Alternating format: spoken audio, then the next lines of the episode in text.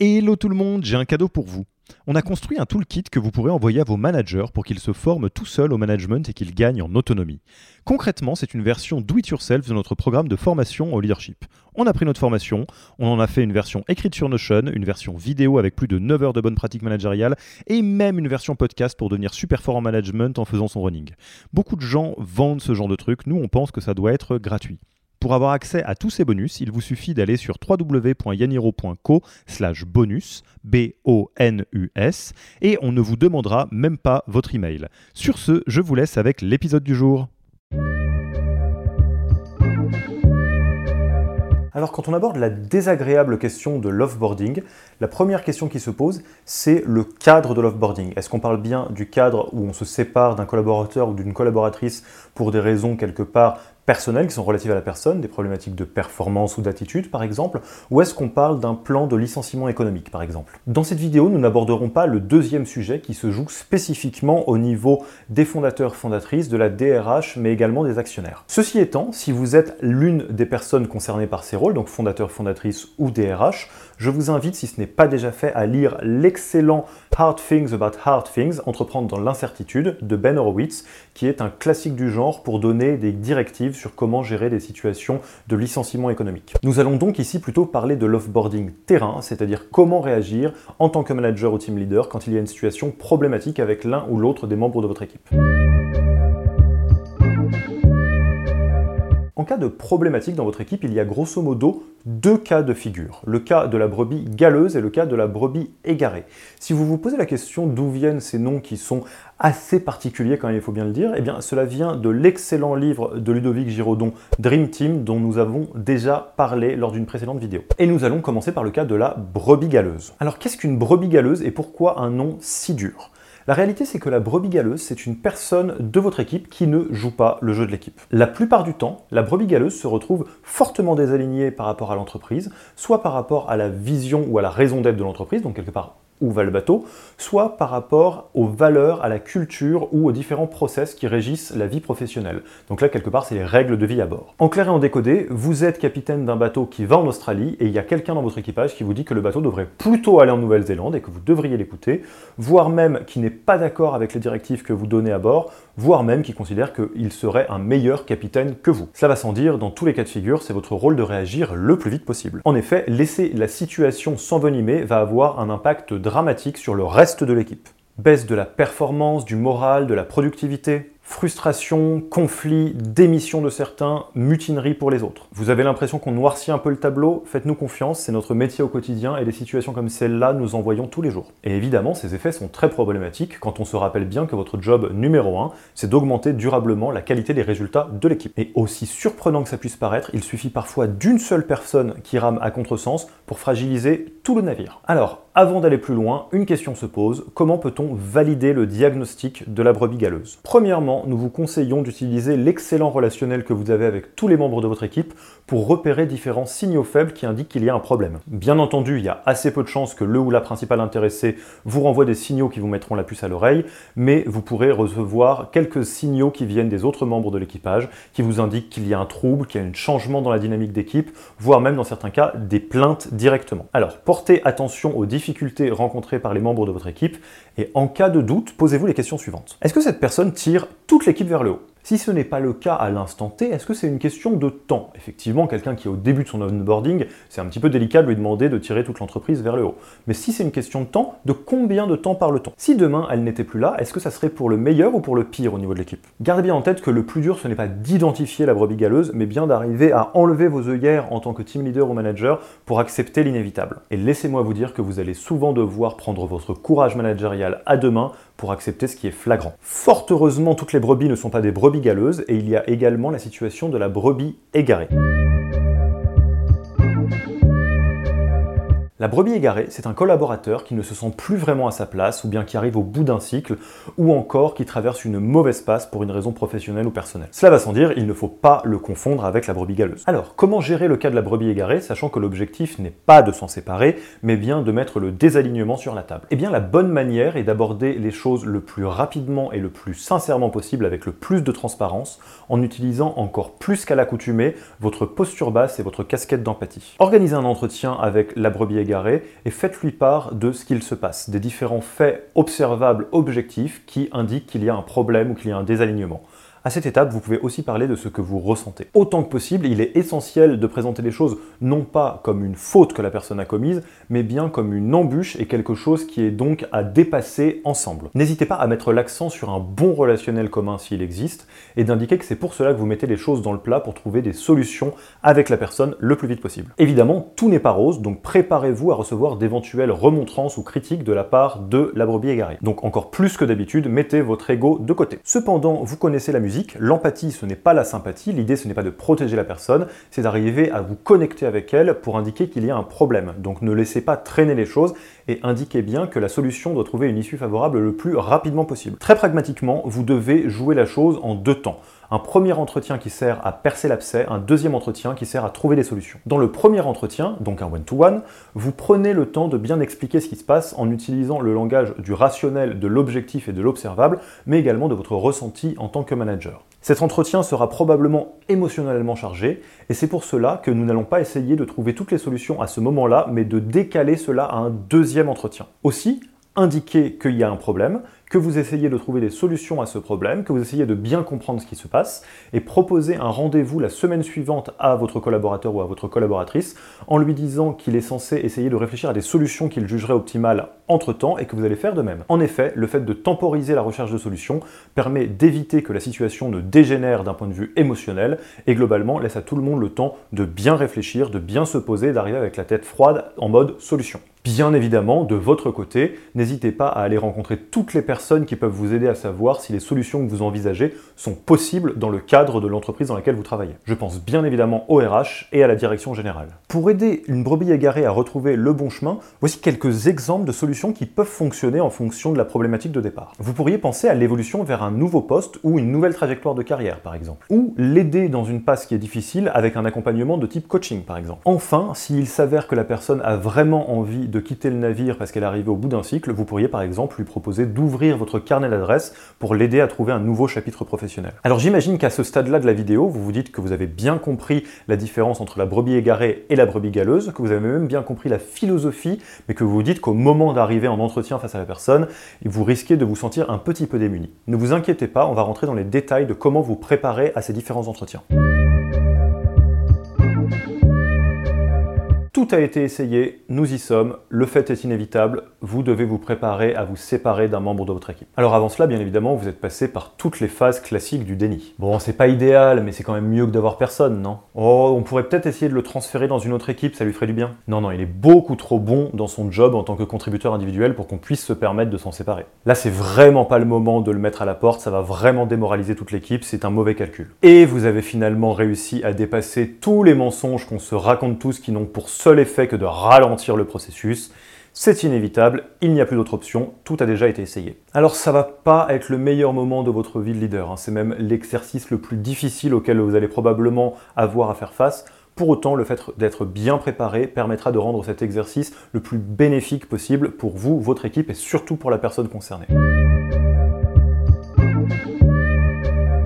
Alors l'offboarding, ce n'est pas un moment, mais bien un processus. Et pour bien préparer ce processus, la première chose à faire, c'est d'impliquer toutes les personnes qui sont concernées de près ou de loin par ça d'un point de vue fonctionnel, si j'ose dire. Vous avez besoin de comprendre qu'est-ce qui se fait et qui ne se fait pas d'un point de vue logique d'offboarding. Donc là, remettez-vous en contact avec vos RH si ce n'est pas fait ou avec la direction générale pour bien comprendre quel est le cadre avec lequel vous travaillez. Ensuite, une fois que cela est fait, préparez-vous mentalement à rentrer dans un processus d'offboarding et de bien comprendre à quoi sert ce processus. Ce processus, c'est en fait un outil d'accompagnement du changement qui répond à trois objectifs premiers. Le premier, c'est de lancer la dynamique pour sortir de la phase du déni. On n'est pas dans quelque chose où on laisse planer un vague doute, on est en train de rentrer dans un processus qui peut se terminer par une séparation, et donc il est important de savoir qu'on est dans ce cadre-là et d'être clair là-dessus.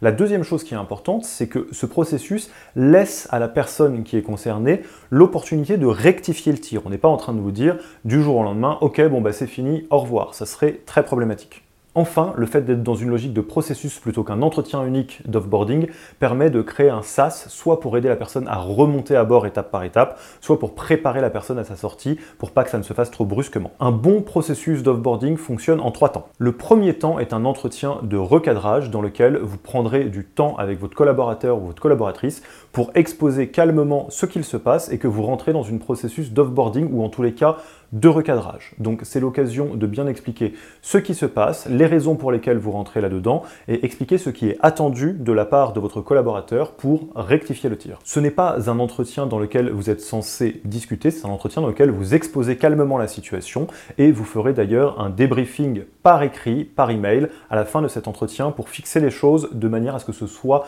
le plus clair et le plus non discutable possible. Donc dans cet entretien, vous fixez bien la situation, vous indiquez que le processus pourra évoluer soit positivement vers un retour dans le navire, soit négativement vers un entretien malheureusement de licenciement, et vous exposez très clairement ce qui pose problème, que ce soit un sujet de performance ou d'attitude par exemple, et ce que la personne est censée faire pour rectifier le tir, ce que vous allez regarder. Ensuite, l'objectif est de fixer un entretien deux semaines ou un mois plus tard, ça dépend un peu de la situation, pour que vous puissiez faire le point sur ce qui a évolué ou non en fonction de ce qui vient d'être dit. Évidemment, entre les deux points, de votre côté, tout ce que vous pouvez faire pour aider la personne à rectifier le tir plutôt qu'à s'enfoncer dans le fait que cela ne fonctionne pas sera une bonne idée. Le contenu du deuxième entretien dépend totalement de l'évolution de la situation entre les deux entretiens. Si la situation évolue positivement, vous pouvez considérer que votre brebis galeuse est en train de se transformer en brebis égarée et que vous avez bien fait de mettre les choses sur la table, ça a créé un choc plutôt positif. Donc reprenez les choses à partir de là comme si c'était une brebis égarée et ça devrait très bien se passer. Le troisième entretien sera bien évidemment soit le même entretien que l'entretien 2 si la situation a évolué et dans ce cas-là ça redevient une situation de brebis égarée ou ça devient un entretien de licenciement. Voici pour la structure des différents entretiens qui rythme la potentielle sortie d'un collaborateur. Maintenant, en tant que team leader, que manager, comment devez-vous vous préparer spécifiquement pour ces entretiens? Étape 1, je l'ai déjà dit, je le redis, ne temporisez pas et gardez votre sang-froid. Dès l'instant où vous savez que l'entrée dans un processus d'offboarding est inévitable, vous devriez lancer la machine le plus rapidement possible. En effet, plus le temps passe, plus vous augmentez les chances d'avoir une certaine forme de rumeur au sein de vos équipes sur ce qui se passe, ce qui va vous créer d'autres problèmes. Ensuite, avant de rentrer dans les entretiens à proprement parler, analysez pour vous les causes premières qui ont conduit à cette situation. Alors il y a différentes causes à un licenciement. Ça peut être le comportement, l'attitude, une certaine forme d'incompétence, de la paresse, un problème de performance. Mais dans bien des cas, soyons très clairs, vous partagez une partie des torts. En effet, il y a beaucoup d'étapes où vous avez pu faire des erreurs. Par exemple, vous n'avez pas défini le poste de manière suffisamment précise, ce qui fait que ce collaborateur était finalement dans l'incapacité totale d'atteindre des objectifs qui n'étaient en fait pas fixés et pas clairs. Vous ne savez pas ce que vous voulez, vous ne l'obtiendrez pas, c'est quasi mécanique. Deuxième cas de figure, vous avez effectué un recrutement qui est beaucoup trop ambitieux, qui ne correspond pas du tout aux besoins de l'entreprise à l'instant T. Donc quelque part, vous avez, quelqu'un qui est arrivé trop tôt. En général, cette personne coûte assez cher, donc vous vous sentez frustré de ne pas pouvoir l'utiliser à sa juste valeur. Mais encore une fois, quelque part, c'est vous qui avez fait une erreur et pas la personne. Alors ça, c'est le recrutement, mais vous vous en doutez, je ne vais pas rentrer dans tous les cas de figure, mais vous pouvez rater tout l'onboarding aussi. C'est pour cela qu'on fait des vidéos qui servent spécifiquement à vous expliquer comment bien réussir l'onboarding. En effet, quelqu'un de mal onboardé va potentiellement partir un petit peu de traviole, comme je vous l'avais dit, voire même se mettre dans une situation dont il ne pourra pas revenir. Et là encore, soyons clairs, c'est de votre faute. Enfin, cas particulier le plus crève-cœur, l'origine du problème est le changement d'échelle de votre entreprise. En effet, dans les cas d'hypercroissance où l'entreprise évolue extrêmement vite, ça arrive très souvent que certains collaborateurs soit ne soient plus au niveau malgré tous les efforts qui sont faits, soit ne se sentent plus à leur place et ne se sentent plus dans l'entreprise qu'ils ont connue au moment de leur arrivée. Dans ce cas, avant d'arriver à des conclusions qui n'ont pas de retour, laissez bien une chance à ces collaborateurs de se développer en leur donnant les moyens de progresser. Tout ce travail préparatoire ayant été effectué, vous pouvez maintenant vous préparer à l'entretien à proprement parler. Exposez clairement les motifs, donnez franchement votre avis sur la situation telle qu'elle se passe en vous basant le plus possible sur des faits objectifs. Employez des mots et des expressions qui posent bien le cadre, du type j'ai décidé que plutôt que je pense que. D'une manière générale, ces entretiens ne sont pas des entretiens de débat ou de discussion. Vous entrez dans ces entretiens avec la certitude de ce qui est en train de se passer et vous décidez de lancer un processus d'offboarding. Donc ce n'est pas le moment d'utiliser les questions ouvertes ou des choses de ce genre-là. En tous les cas, pour débattre de la situation. Donc ça c'est pour la partie posture de l'entretien. D'un point de vue administratif, si on parle bien d'un troisième entretien dans le processus d'offboarding, donc un entretien de licenciement, arrivez en ayant déjà toutes les réponses aux questions administratives du type quand, comment, combien, les primes, les indemnités de départ, etc. Soyez prêt à fournir des détails précis sur les conditions de départ financières prévues. Enfin, votre interlocuteur voudra savoir comment est-ce que la nouvelle va être communiquée au reste de l'entreprise et au reste de l'équipe. Dans 99% des cas, dans l'idéal, il est préférable de laisser le principal intéressé décider des modalités de communication. Alors, montez le niveau de care, rappelez-vous bien que bien souvent, le tort est largement partagé, et rappelez-vous que même si on attend de vous énormément d'empathie, il ne faut pas tomber dans la sympathie.